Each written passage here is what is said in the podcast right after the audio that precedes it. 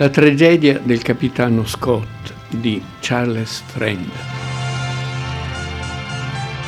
9 settembre 1904, a bordo del Discovery, in rotta verso la patria. Spero di aver arricchito le cognizioni già raccolte dal capitano Cook, da Sir James Ross e da altri esploratori che mi hanno preceduto, ma sono giunto soltanto al confine dell'ignoto. Lascio dietro a me un intero continente, vasto, misterioso, inospitale e tuttora sotto ogni aspetto e per ogni scopo ignoto.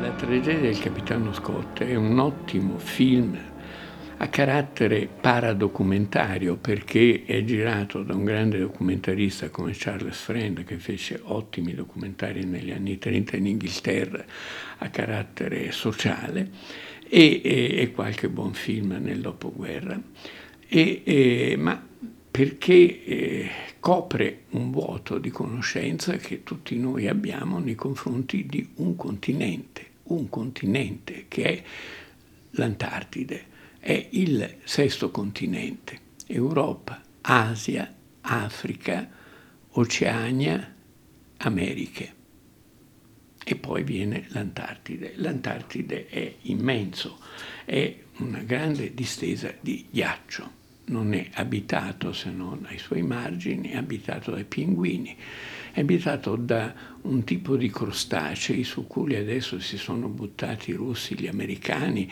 eh, perché eh, sono fortemente nutrienti e perché sono un cibo del futuro, insomma, quindi eh, dagli anni 70, dagli anni 60 e 70 de, del, del, secolo scorso sull'Antartide ci sono stati fior di trattati internazionali per la ricerca scientifica. L'Antartide è il vero polo. Hai conosciuto l'Antartico prima di conoscermi. Sapevo che ci saresti tornato. Non ne sono gelosa. Penso che ti amerei meno se tu non ci tornassi. Sta fermo, caro. Ti ricordi quando passeggiavamo sulla sabbia quel mattino con la bassa marea? Ti ho chiesto qual era il fascino delle esplorazioni. Sì. La sabbia era bagnata. E tu dicesti quello di lasciare la prima orma. Scott eh, non arriva per primo a organizzare una spedizione, ne organizza una alla fine dell'Ottocento che è costretto a interrompere a metà perché non, non ci sono le possibilità di andare, di andare oltre, e ne organizza un'altra, trova aiuti statali e privati, organizza un bel gruppo di, di scienziati, di, di marinai, di, di, esploratori in qualche modo che si porta, che si porta dietro con cani, e poni e cavalli, perché eh, portare gli strumenti, portare i viveri, i viveri, portare il petrolio con il quale cuocere delle minestre, delle, no? qualcosa di, di caldo, mm, al Polo Sud qualcosa di caldo è importante, ecco. e, e, e, quindi ci vogliono le slitte, ci vuole beh, una cosa anche molto costosa da mettere insieme. Partono in tanti e arrivano in cinque. Lungo la strada ci sono quelli che si fermano a mezza strada, già previsto, e aspetteranno che gli altri tornino per preparargli il ritorno, diciamo. Insomma, è divisa in tappe questa spedizione. Il film la racconta splendidamente, racconta il prima della spedizione, anche un po' le vite familiari di questi personaggi, Scott e sua moglie, e altri, anche tipi avventurieri, bizzarri che si infilano in questa spedizione, e racconta le tappe della spedizione, racconta l'arrivo al grande ghiacciaio, immagini meravigliose girate sul posto da grandi operatori con una piccola troupe, ma no? con gli attori del film, eccetera. Cioè, c'è l'aspetto documentario vero, non è una ricostruzione hollywoodiana. No? Gli acciai è quello, è loro che devono superare i ghiacciai e andare dall'altra parte, girano sul ghiacciaio. Non voglio più partire col solo scopo di arrivare primo. Ma... No, non con questo scopo.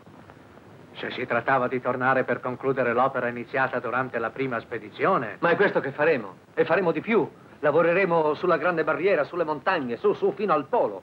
Sarà la spedizione equipaggiata meglio di tutte. Decine di scienziati agli ordini del maggiore scienziato d'Inghilterra, del dottor Wilson. Ah, così è diverso. Perché eh, questo film, quando lo vidi negli anni 50, mi appassionò?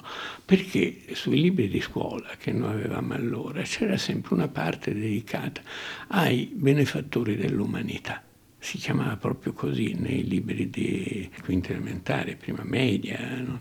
e c'erano le vite riassunte, non so, appunto di Darwin, come di San Francesco, come di insomma, i grandi personaggi della storia dell'umanità. E non c'era un capitolo su Scott, ovviamente, ma c'era dei capitoli sulle grandi esplorazioni. E questo era per noi bambini di allora era un argomento molto affascinante, insomma, no? la scoperta dell'Africa no? Stanley e Livingstone. Il film con Spencer Tracy si chiamava L'esploratore scomparso. Le grandi avventure di questo tipo ci affascinavano molto, la scoperta del mondo, di che cos'è il mondo.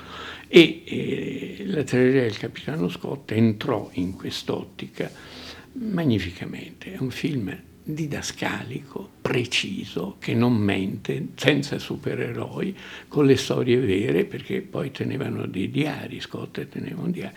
E qual è la tragedia? La tragedia sta nel fatto che eh, Scott arriva al Polo Sud il 13 gennaio del 1912. Il 14 dicembre del 1911 c'è passato di lì Asmundsen, capo della spedizione norvegese, e ha piantato la bandiera norvegese. Quando loro arrivano al luogo che con le bussole e gli strumenti dicono è quello, il polo sud, il punto più a sud del, del pianeta, scoprono che c'è già passato Amundsen. Che cosa c'è, Pennell? Abbiamo incrociato Amundsen Dove? nella baia delle balene. Nella baia delle balene a 400 miglia da noi.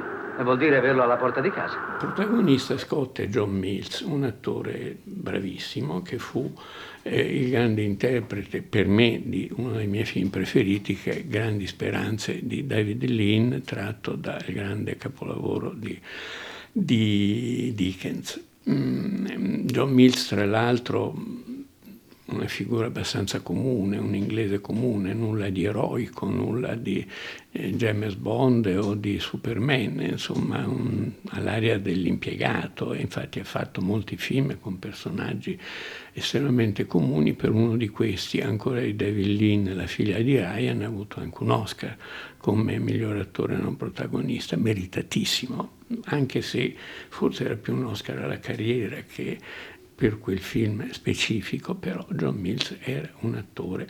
E in più con questa faccia, con questo portamento, con questo fisico estremamente comune, era il più comune degli inglesi possibili, quindi un'immagine anche della capacità degli inglesi di, no, di, di anche più smorti di essere poi in qualche modo eroici. Proprio ai margini della banchisa, la prima tappa è la Grande Barriera quasi 400 miglia da attraversare.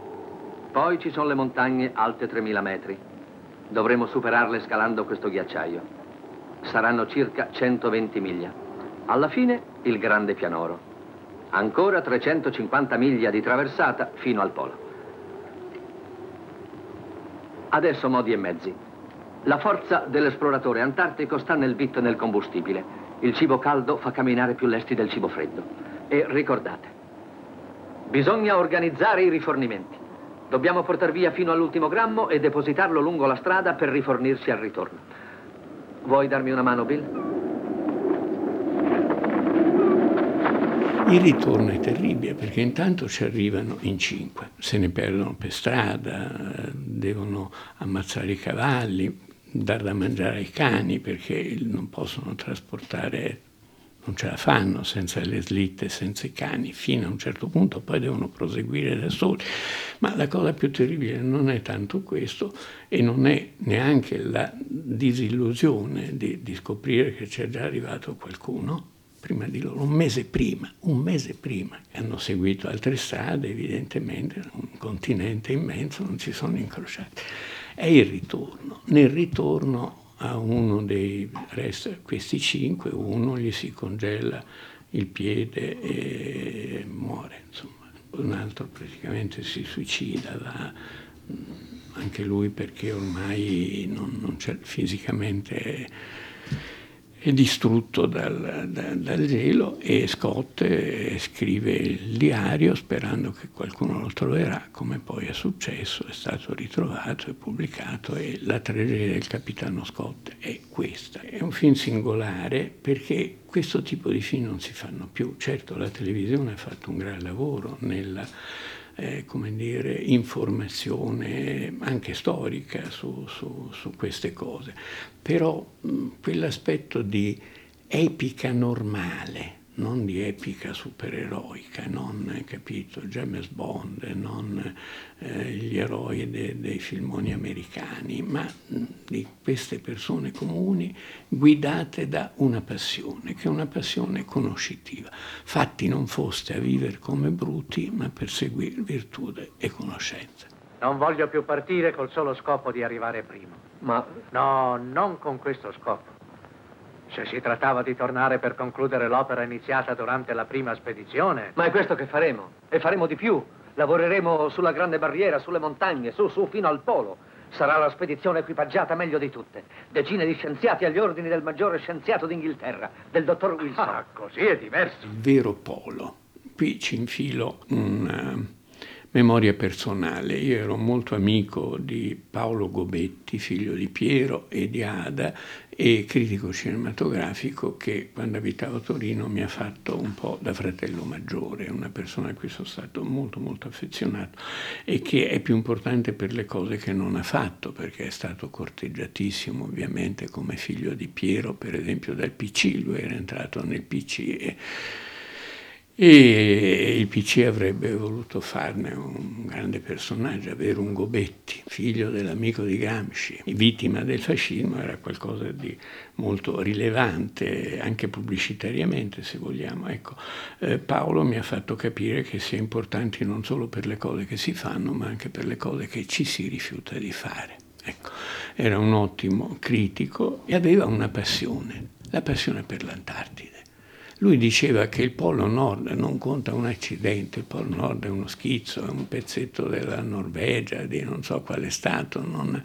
L'Antartide è un continente, è un vero continente, immenso e ovviamente spopolato, però è un luogo su cui l'attenzione nell'Ottocento e nei primi del Novecento si è puntata, soprattutto in epoca positivista, scientista, eccetera, quando bisognava conoscere il mondo.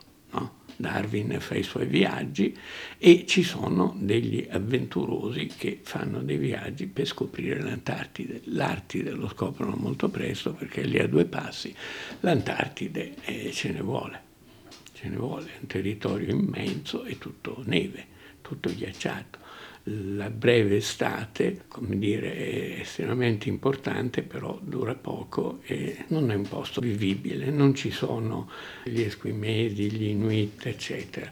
È un posto sostanzialmente disabitato. Però è importante scoprirlo in un'epoca scientista in cui tutti vogliono capire cos'è il mondo e raccontare il mondo e scoprire il mondo, l'Antartide diventa un elemento molto importante. E su questo si muovono più paesi cercando di organizzare delle spedizioni che arrivino a trovare scientificamente con gli strumenti del tempo ci si può arrivare qual è il punto più a sud del pianeta, il polo sud.